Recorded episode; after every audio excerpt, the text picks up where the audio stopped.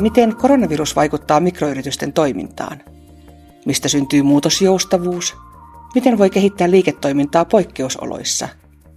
Miten jaksaa mikroyrittäjä? Näissä podcasteissa aitoja kokemuksia, näkökulmia ja vinkkejä.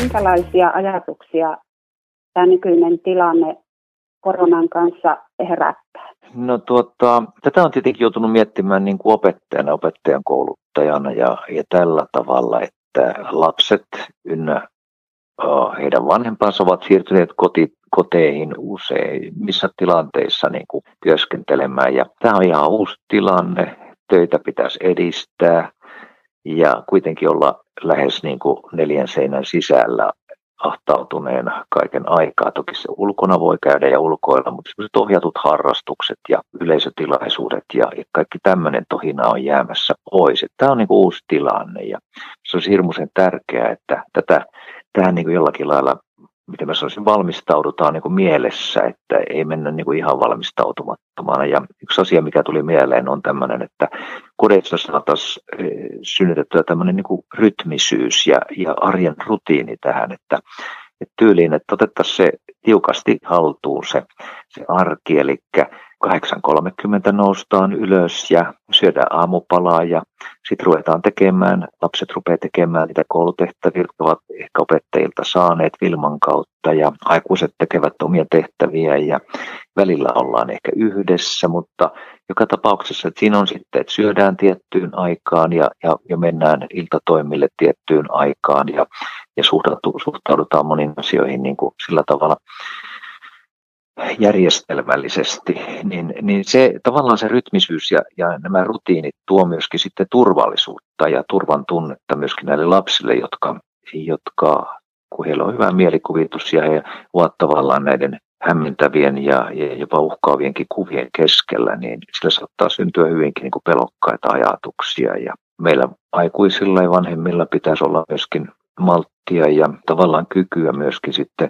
puhua ja rauhoitella heitä ja ehkä säännöstellä myöskin sitten sitä mediavirtaa tavallaan, että ei ole pelkästään niin kuin tämän uutisoinnin ja näiden, voisiko sanoa pelonsekaisten asioiden niin kuin äärellä jatkuvasti ja että ne olisi siinä silmien alla. Ja sitten siinä voisi tehdä vaikka kaikenlaisia uuden tyyppisiäkin juttuja. Ajattelen tämmöisen uuden tyyppisen jutuilla tämmöistä vähän vanhakantaista. Eli jos on vielä kirjahyllyssä kirjoja, niin kaivettaisiin niitä kirjoja esille ja luettaisiin yhdessä, luettaisiin ääneen, askarreltaisiin, piirrettäisiin, tehdäisiin musiikkia tai jotain toimintatuokioita järjestettäisiin. Ja lapset tykkää kaikista säännöistä, että sinne voi kotiin järjestää vaikka erilaisia toimintanurkkauksia. Tässä nurkkauksessa askarrellaan, tässä pisteessä leikitään, täällä tehdään rytmimusiikkia tai muuta vastaavaa ja Nämä kaikki tämmöiset on niin sellaisia asioita, joilla voidaan semmoista mielekästä yhdessäoloa rakentaa sinne kotiin.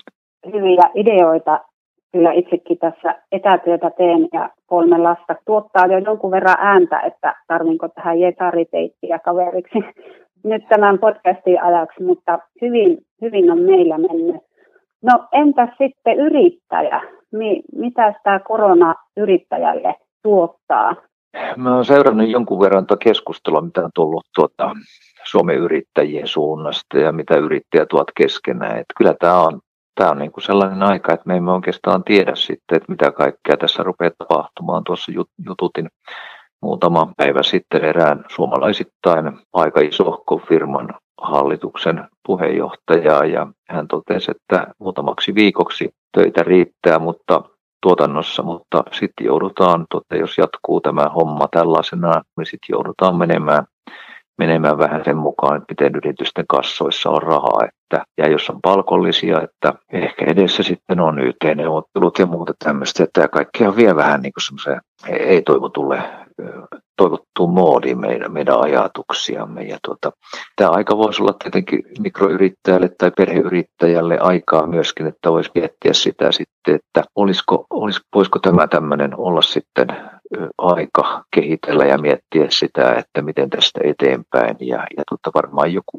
moni joutuu sitä ihan todella miettimään, että onko, onko syytä jonkunlaiseen suunnanvaihdokseen tai olenko liikaa niin kuin tämän yhden jalan varassa kenties tai, tai onko tätä toimintamallia muutettava tai muuta, muuta tämmöistä, että kuinka sitten selvitään ihan, ihan senkin takia, että kassasta kun ei ole tulovirtaa, niin, niin tuota, jollakin on kuitenkin elettävä. Eli, eli kyllä tässä niin kuin monenlaista kekseliäisyyttä tarvitaan ja yrityksiä on niin monenlaisia, mutta paljon on niitä yrityksiä, jotka, jotka on tapahtumien järjestäjiä ja, ja, ja tuota, silloin se on niin kuin liikuttu kiinni. Mm. Ei, ole, ei ole viisasten kiveä tähän asiaan, mutta monia asioita on mielessä liikkunut.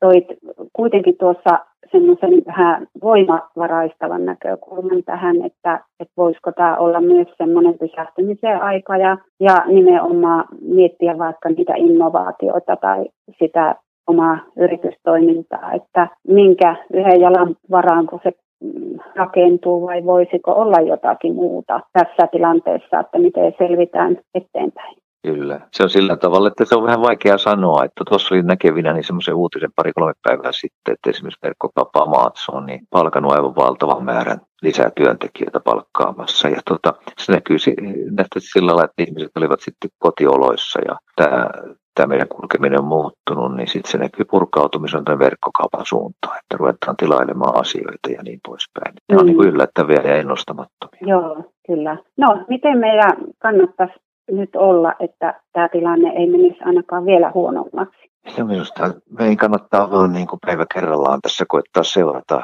seurata ja, ja muuttaa ja, ja kuunnella myöskin ne, ne tuota, niin, ohjeet ja neuvot, jotka tulee tuolta myöskin tuota, maan ylimpien päättävien taholta ja tietenkin terveydenhoidon viranomaisilta, jotka on niin ammattilaisia ja pystyy näkemään ja ennustamaan. Heillä on kuitenkin ne parhaat ennustamisen välineet siinä, että mikä on tilanne ja, ja miten kannattaa toimia. Kyllä, kiitos.